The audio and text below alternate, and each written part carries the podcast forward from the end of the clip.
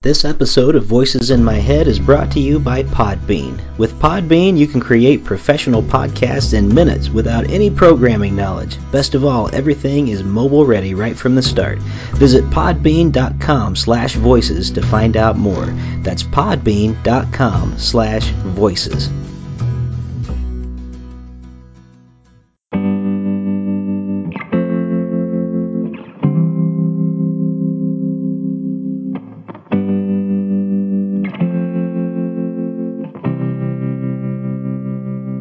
to Voices in My Head, the official podcast of me, Rick Lee James. I'm a recording artist, a singer, a songwriter, an author, a worship leader, and an ordained minister in the Church of the Nazarene. The Voices in My Head podcast is where I discuss music, movies, books, pop culture, theology, and more with friends, colleagues, and sometimes just by myself. Now make sure to let me know what you think of today's episode by leaving me a review on iTunes or by tweeting at me at Rick Lee James on Twitter. And please join my mailing list at rickleejames.com where you can receive an email every time a new episode is released. And by the way, in case you're interested in a daily dose of kindness and encouragement beyond this podcast, I also run the Twitter account at Mr. Rogers Say, where I post daily quotes from Fred Rogers, one of the voices in my head. Well, I guess that's it for the intro, so sit back, relax, and listen to the latest episode of Voices in My Head.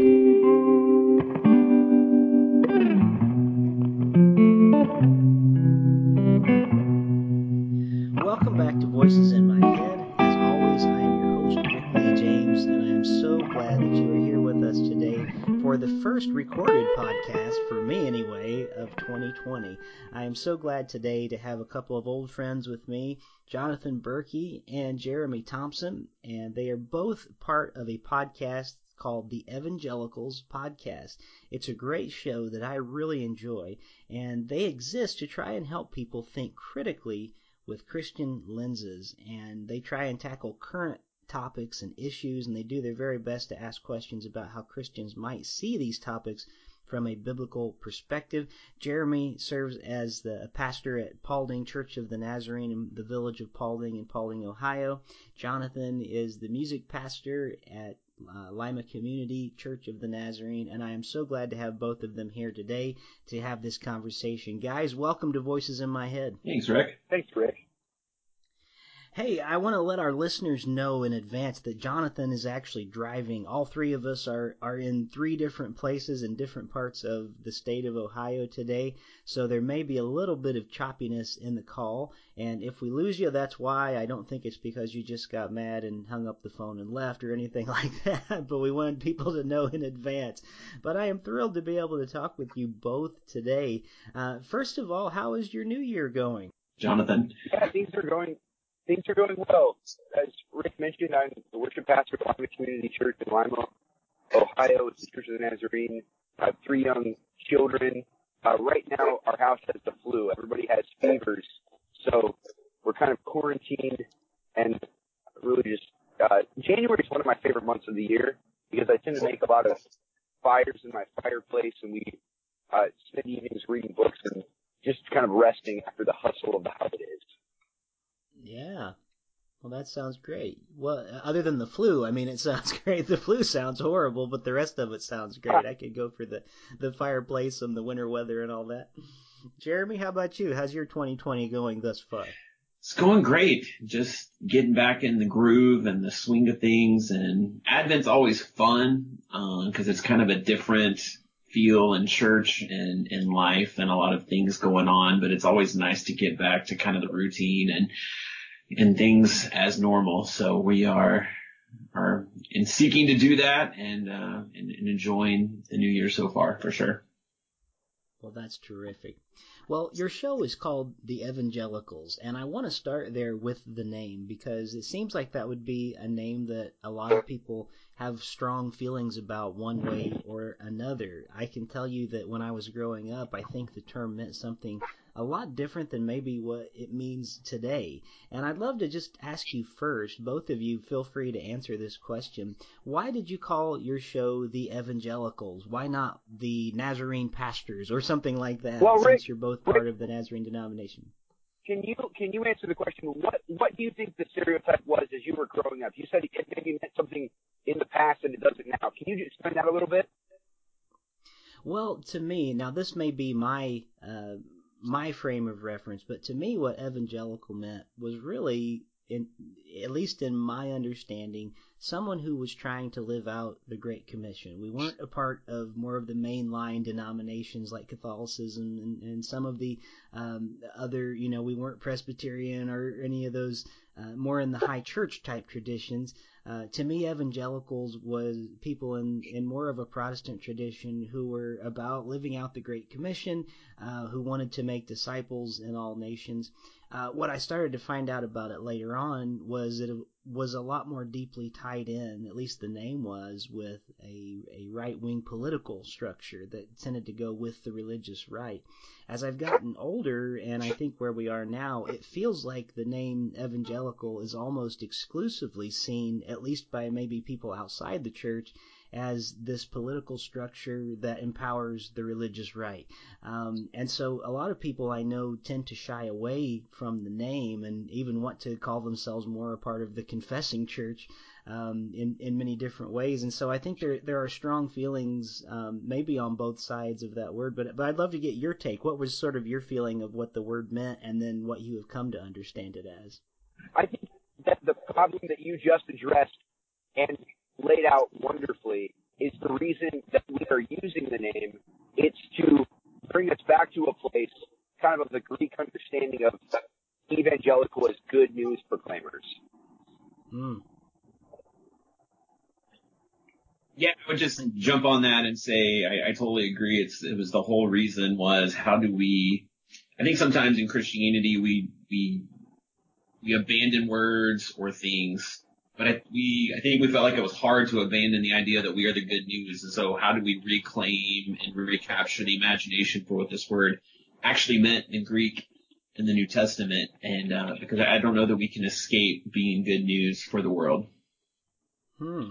So again, just in case it wasn't clear uh, in in Jonathan's part, because it was just a little bit choppy in the call. What is your definition then, if you're going back to a more biblical Greek understanding of, of what evangelical means?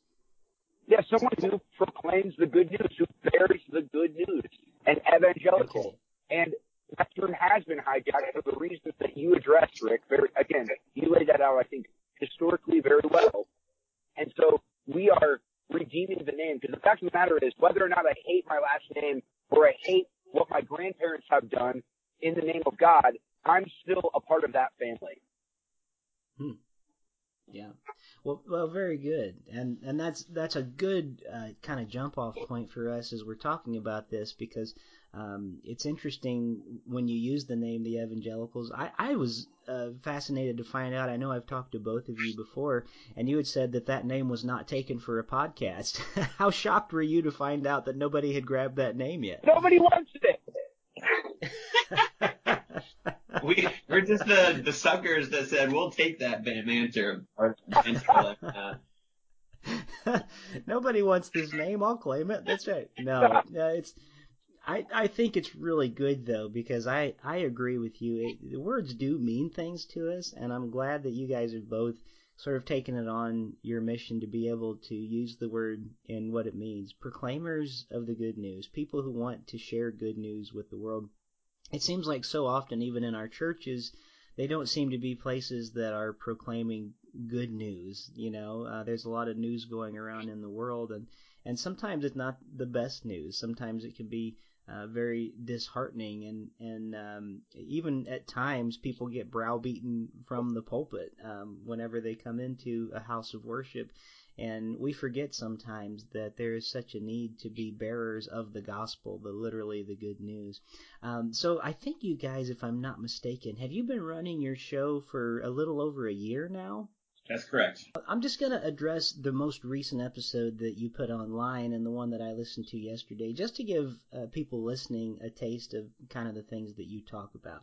Um, so, a couple of things that I know you, you discussed in your, your latest show on the evangelicals was the Christianity Today uh, article that came out that basically was uh, not basically, it was coming out and saying President Trump needs to be impeached. And so there was a lot of fallout on that from from all different uh, directions that were coming in. Some people were very pro Christianity Today. Some people were, you know, calling it an extreme left rag. Um, and then you guys just sat and talked about that, and not in a charged way at all. There was no atmosphere of like really one side uh, or the other, but you you kind of approached that with the idea of how can we sit and and just talk about these things, you know, what's going on without it being a politically charged uh, atmosphere. Uh, but then also, uh, your conversation turned to something very relevant that's in the news right now, and what's happening in Iran, and uh, and and it was it was great to be able to hear a conversation from both of you that didn't sound like it originated from a cable news network, you know, and and it kind of stepped forward with the question first of if we're going to be people of faith, how do we begin a conversation like this? You know, what what do we first believe that our Lord says? Um, about these things and about these situations and how do we approach these first of all as Christians. And there's I, I love that there was no um, like political agenda leaning in, in, in the term of uh, and, and when I mean political I'm talking about like Republican Democrat things like that because we we all know together that political um, the gospel is very political in that it shapes people's lives and how we organize ourselves. But most people, when they hear that word political, they're just thinking in the realms of who we're going to elect next.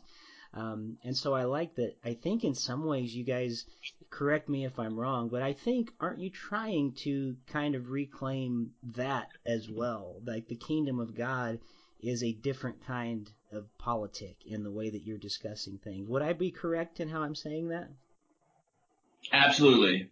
Absolutely. And in trying to, to frame, I think Jonathan said it earlier that there's a third way and something that Wesley, John Wesley, who we attribute a lot of our theology to, was very famous for was kind of just, he called it the middle way, that it was neither extreme, but there's, that maybe God's way is seeing the good in both and the bad in both and understanding that we live for this kind of middle understanding of what it means to be a part of the kingdom something that concerns me in our current Christian situation in North America is that there is no room for the prophetic voice. Before people come to church, before they read an article, in their mind, they have all they, they already have the script of what ought to be said and what is the Christian response. And I think that we should be humble enough to recognize that when Jesus came to earth, he was crucified by both the church and the state. Nobody knew what to do with him. The prophets, the back half of our Old Testament, is filled with the words of people that were hated by society. And, and I don't, I don't think that we think about that when we think about the words of Jesus or the words of the prophets. Unfortunately, I hear people using quoting Isaiah, people quoting Amos, people quoting Jesus to justify their political actions in the world when really there was very little affirmation going on by Jesus or the prophets of the religious status quo. And if we are going to be good news bearers in the 21st century, the news probably ought to be something alternative than what you hear on CNN or Fox.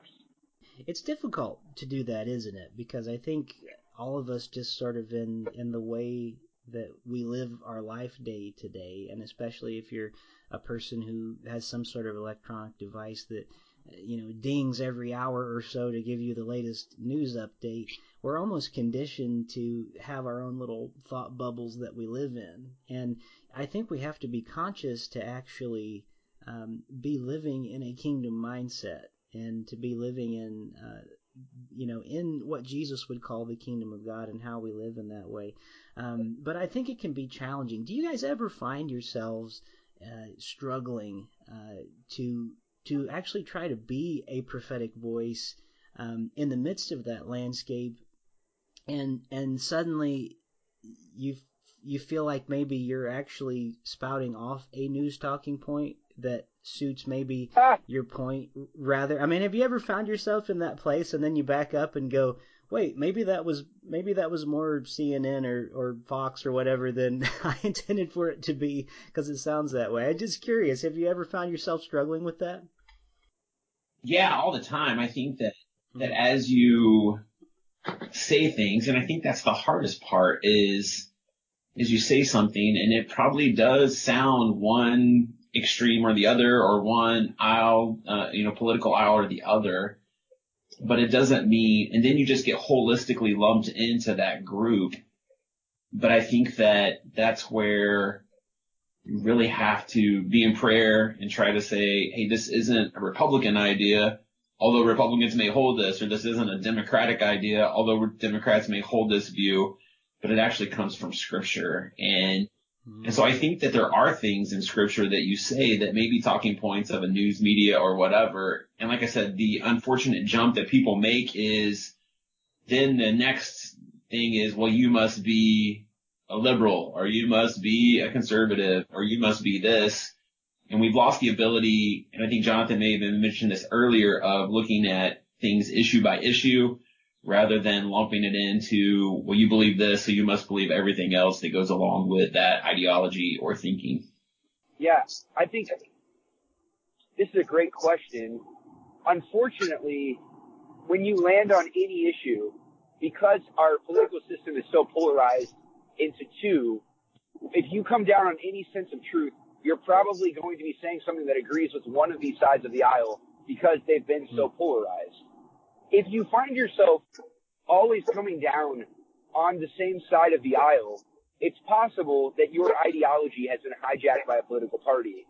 I don't mm. ever approach scripture with an idea of how is this going to affect politics. So the right. it just so happened that a couple of years ago when we were talking about um, the the immigrants and the border, the stuff going on at the border, Jeremy and I were reading stuff out of, I think it was Deuteronomy, Jeremy, where, where God says, take care of the foreigner and alien. Mm-hmm. I live in a very conservative subculture. I have a lot of conservative political ideologies. But as a Christian, I think that the command to me is to take care of the foreigner and the alien. My nationalism doesn't trump my Christianity. No pun intended. And so yeah. what what becomes the problem then is we have that conversation and that episode and people who are so um, so Republican or conservative in their political mindset, they hear the episode and they completely miss all of the truth that's in it because mm. they hear it they hear it as political, not as Christian. And this is why Jesus said from Isaiah the prophet, these people have ears to hear, but they but they're not hearing. They have eyes to see, but they are never seeing. And this is just I mean, this is what it's like to do Christian work. I'm not claiming to be a prophet. I think you should be very suspicious of anyone claiming to be a prophet. But I don't know how you can read the prophetic texts and not see them being prophetic to our day today. Hmm.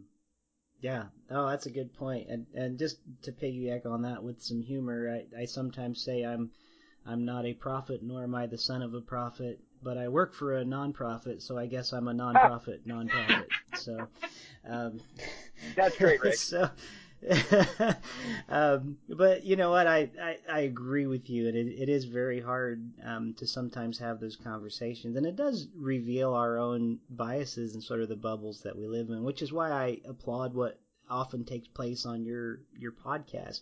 Um, and I think what you guys are trying to address again a kingdom reality looking at scripture trying to hold up scripture to uh, the world that we're living in and asking what is what is god asking us in these times? And and you know the, the hard thing about that and i'd love to get your comments on these too um, is is scripture itself is uh, and and my my good friend here in town who is a Jewish rabbi he's helped me see this more and more all the time as as he talks to me about the Hebrew scriptures and we fellowship together and talk. Um, you know, he's always reminding me that, that scripture, so many of the books are written in sort of an argument with another book. You know, they're, they're kind of wrestling with each other on different matters about what God is saying about X and Y and things like that. So you might have one book that is addressing one issue in completely one way, and then another prophet that comes along and he's kind of kind of almost coming like, but also there's this other side. Now wait a minute, you know. and it's interesting to me um, that sometimes even our approach to Scripture, if we approach Scripture as as this dead book that's not living, but only seeing it as a rule book and only seeing it as having one thing to say to any of us on any issue, um, I already think we're kind of missing the point and the beauty of the way that it was gathered and canonized, you know, because I think it was actually meant for us to, to have a helpful conversation. Um, I mean, just speaking on issues of like uh, of borders alone, you know, you talked about the immigrants a moment ago. You know, there are scriptures that talk about heaven's gates. Um, but then if you get to the last book of the Bible, almost the last chapter of the Bible, it talks about you know heaven's gates and her gates will never be shut you know? So it's this whole other uh, kind of image about the gates. Well yeah it's got the gates but it's not closing them you know? So it's kind of an interesting conversation piece when you have that. So i guess the question that i'm going at with both of you within our view of scripture do you guys ever find yourself in the midst of, of a conversation on the show kind of maybe taking two different views of the same issue, but maybe using the same Bible to do it? Have, have you ever had that sort of confront you? Jeremy is always right, so I always disagree with whatever he says. I'm kidding. I'm kidding. Um, the thing is, what's well, the thing what that's wonderful about I think our relationship, and I'm not trying to speak for you, Jeremy, is that neither of us care more about um, the Bible as an immovable document than we care about each other, hmm. which I think is kind of something that you you find in Christian subcultures a lot of people who are fundamentalists. I have this guy who always sends me texts about how women shouldn't be preachers and talk in church. And it's the most annoying thing because what he's doing is he's completely throwing out of the Bible, both in Joel and in Peter's sermon at Pentecost, the idea of the evidence of God's Spirit being poured out is that women will prophesy. And he just doesn't want to read hmm. that part of the Bible. He can't stand it. And he wants to lift up the part where Paul says, you know, I think it's to Timothy, women shouldn't talk. He definitely doesn't believe that women are saved in childbirth, which is what Paul says in the next sentence. You know, I mean, this is, but there's so many things like this. Romans says, we're justified by faith alone. James says, show me your deeds without works, because uh, it's impossible. Like it's non, it's nonsensical. There are so many issues like this throughout the scriptures, and Jeremy and I, um, we recognize the polarities present in the text and mm-hmm. the good and bad. I think of, I don't, it's not that we're all knowing, but at the end of the day, we're trying to have a relationship more than we are like be right about something that's argued in the Bible. Hmm. Yeah, I totally agree. I don't know that that we disagree a whole lot. Sometimes we'll ask each other questions to clarify or to push back a little bit, and Mm-hmm. But but for the most part, it's just trying to have an honest. I think we try to like in the last episode admit when we don't know or we don't have all of the information. Like we try to to just approach it in, in as honest of a fashion that we can and and and as humbly and as gracefully but we do like yeah like you said try to understand the bible is is a collection of books and and obviously we are nazarene pastors so that influences a lot of how we view the scripture and and understand inspiration and interpretation. And and so like i said we try to to point out um just just the understanding. But look at it and, and I think when people, you know, as Jonathan just said, when you take one verse or one aspect and then you ignore all of the other hundreds of references that maybe speak against that one part, then you're you're not being true to the the whole understanding and narrative and theme of what Scripture is trying to, I think, tell us and and encourage us to be um, holistically.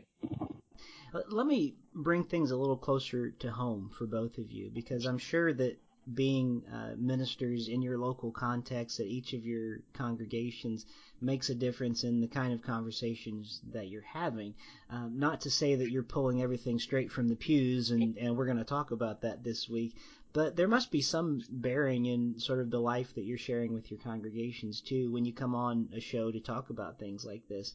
So let me ask you, what are some of the struggles that that you are um, kind of dealing with right now that that may have some overlap uh, both with your podcast but also with uh, the show that you do like something that might be addressed in both places that that you find to be very relevant on on each side Um, and and if if I'm hopefully I'm making myself clear in that question um, because it's not always true that the same thing we're dealing with in our local church is the same thing that we're going to talk about on a podcast. So I, don't want you to like name names or anything like that of people, but just what are some of the things that you're finding that you can address on a podcast that you find so helpful um, that you're also struggling with in the context of a local congregation?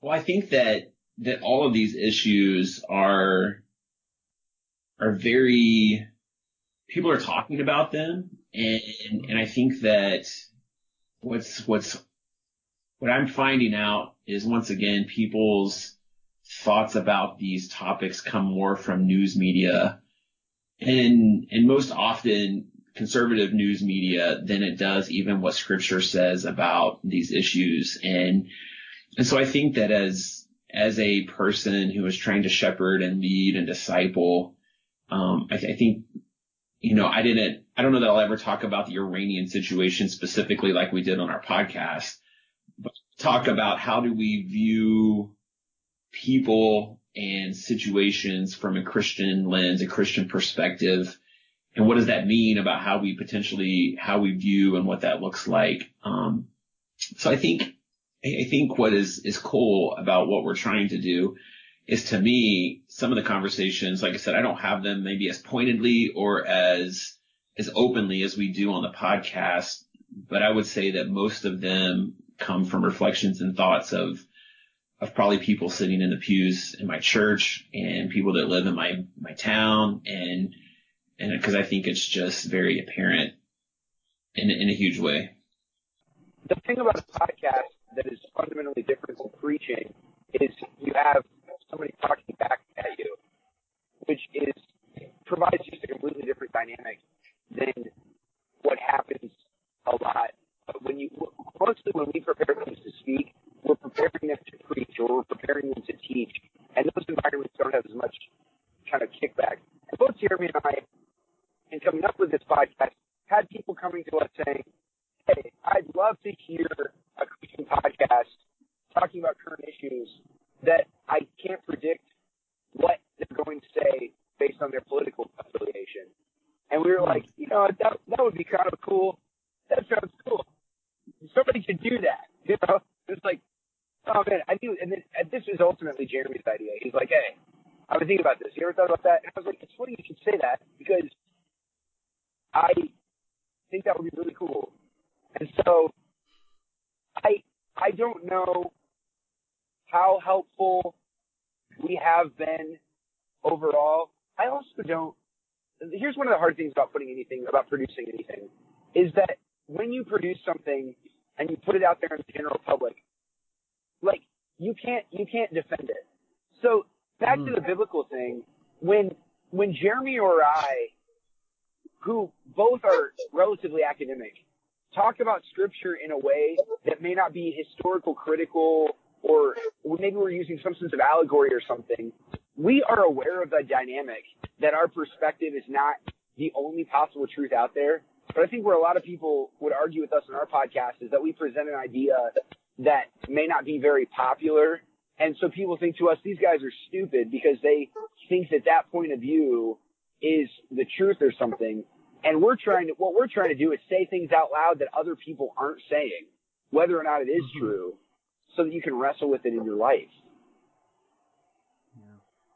Well, thank you for, for addressing that on a local level. I, I know it's uh, it's something else, and, and you're right. When you put something out there, uh, especially online, there's no way to really like talk back about it. And and it's it's been fascinating. This is just kind of a humorous thing, but I think both of you know that I I run this uh, Twitter account where I just post Mr. Rogers quotes every day and um, without fail, I mean, mo- most people are on there and they just, you know, they comment and they like it or retweet or whatever.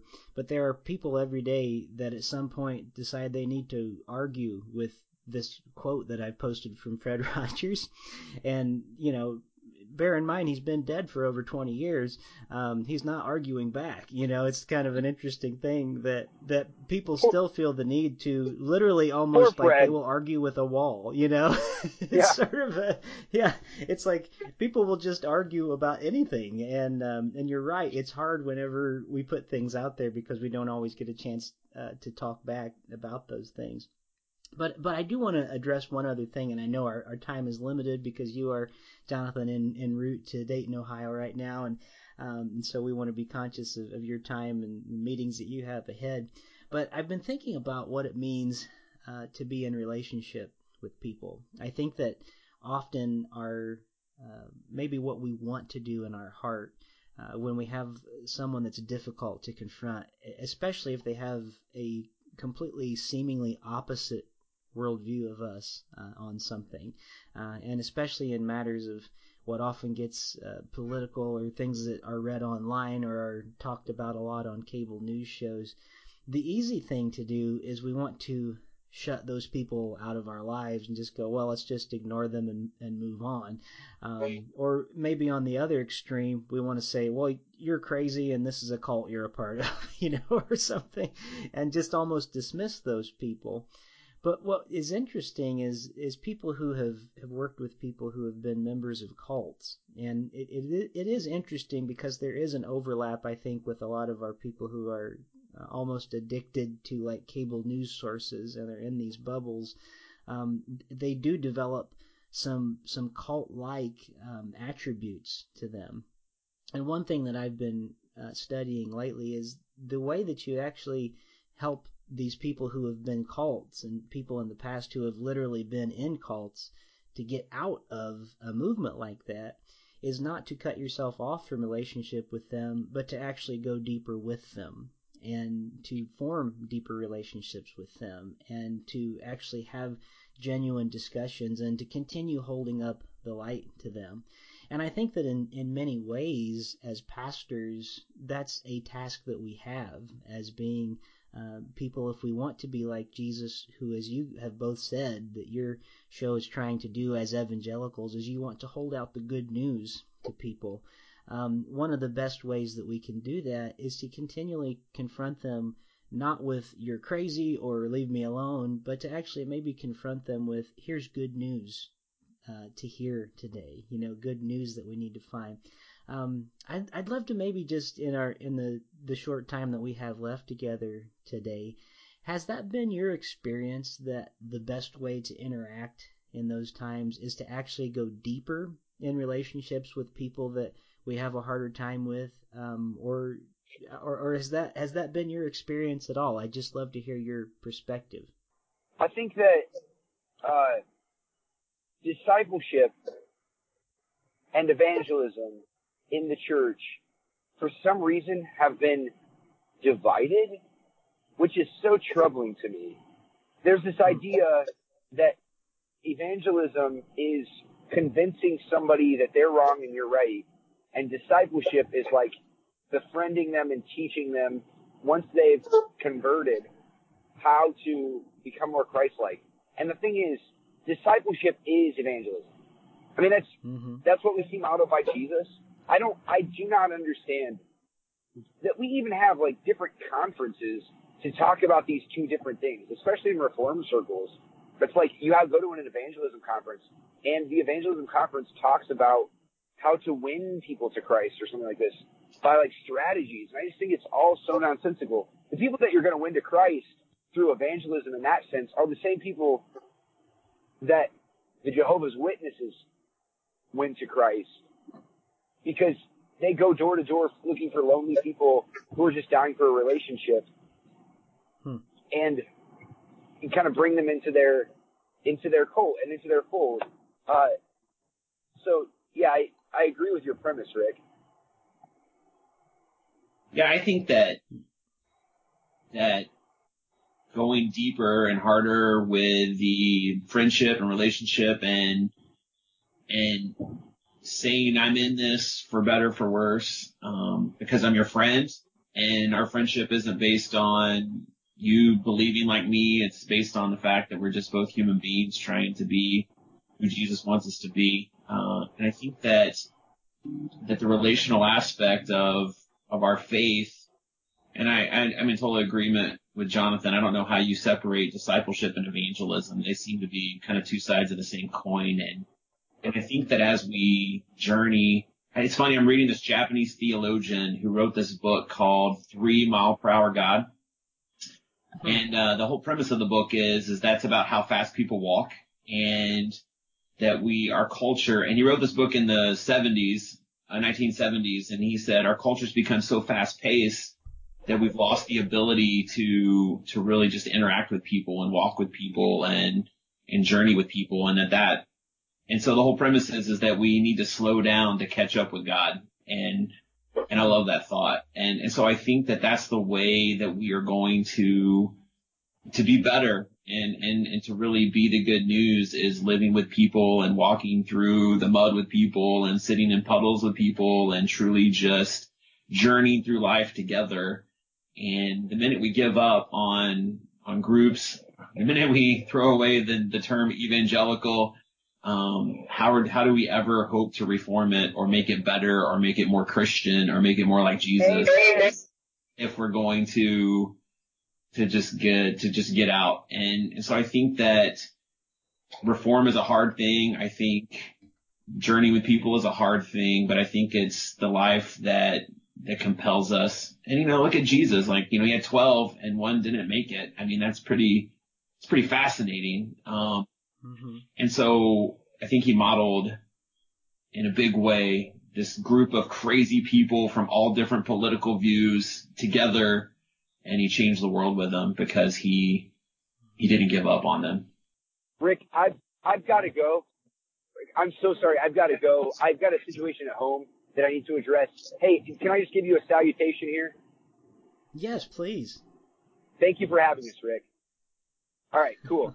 Thanks, man. You guys keep talking. Thanks, talking. man. Well, yep. Best wishes to you, brother. Blessings. Thanks, Thanks, for being here. All right, bye bye. Yep, bye.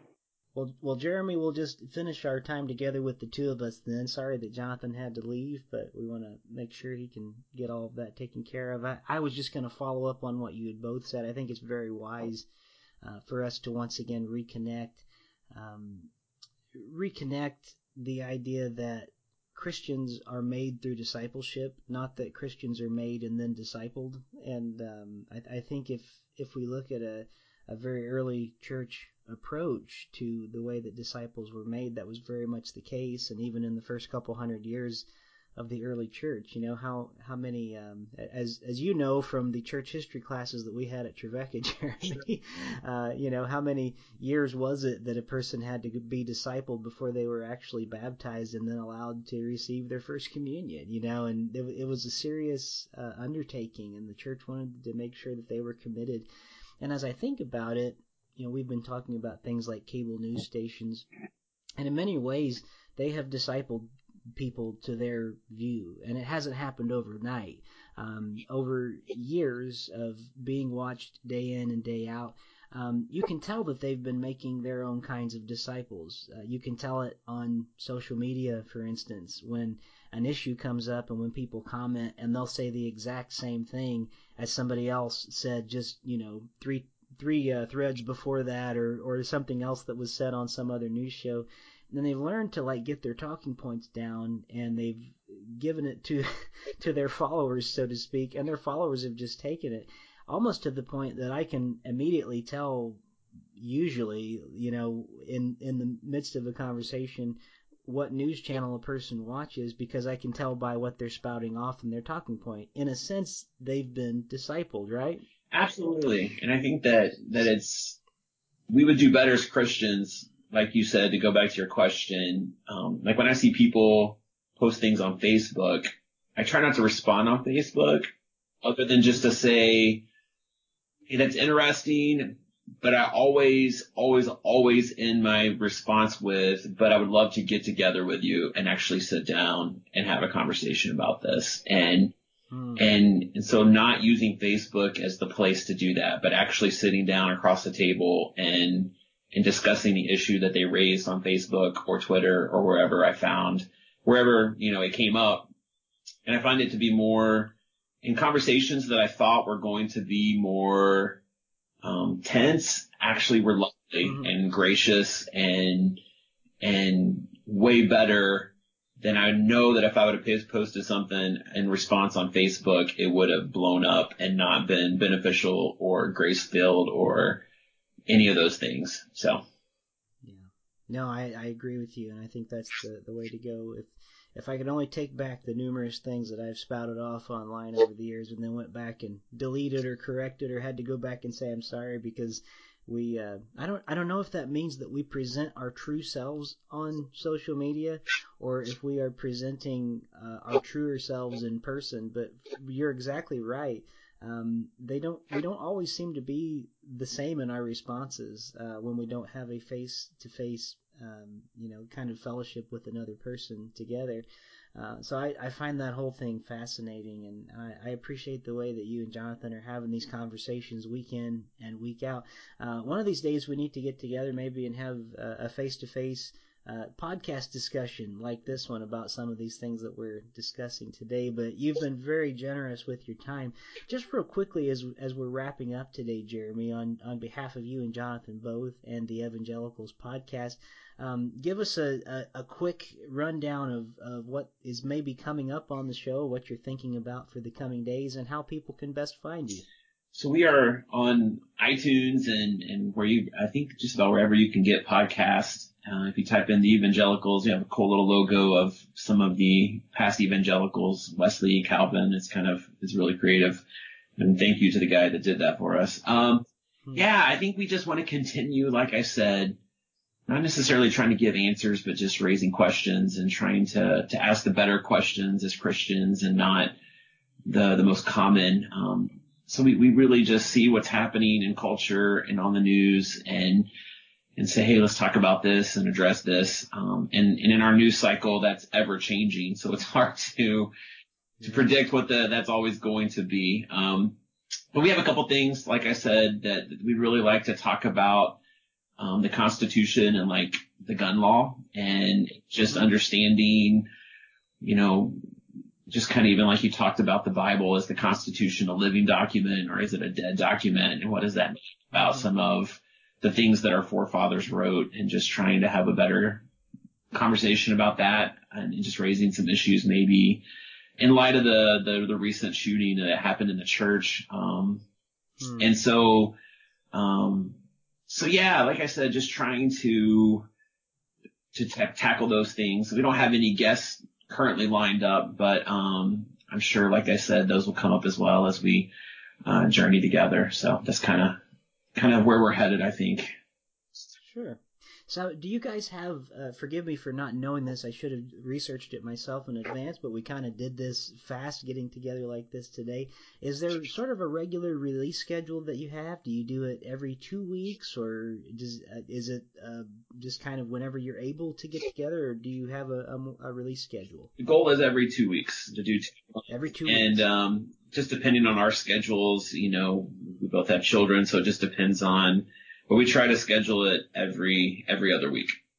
Well, I hope you will continue doing these for many uh, many many episodes to come because I really enjoy the conversations. And whenever I my only complaint about uh, any podcast that I listen to is I sit down and especially with yours I want to actually be in on the conversation too because it's I find myself like responding back like oh yes or you know I'd love to add that. But uh, it, it that really tells me um, that this is something that's resonating with me as I listen to it and hear your conversations together. So I appreciate the approach that you're both taking on the Evangelicals podcast. I appreciate the way that you're trying to reclaim the word uh, for what it means as proclaimers of the good news. And uh, and I appreciate you being here on the show today. So my thanks both uh, to Jonathan who had to leave, and uh, and I hope everything is okay with, with him at home right now. And thank you, Jeremy, uh, for for being here today. It's always good to catch up. Well, it was a blast and very humbling that you would think of us. So thank you so much for for all that you do and your friendship. And uh, it was it was a good time.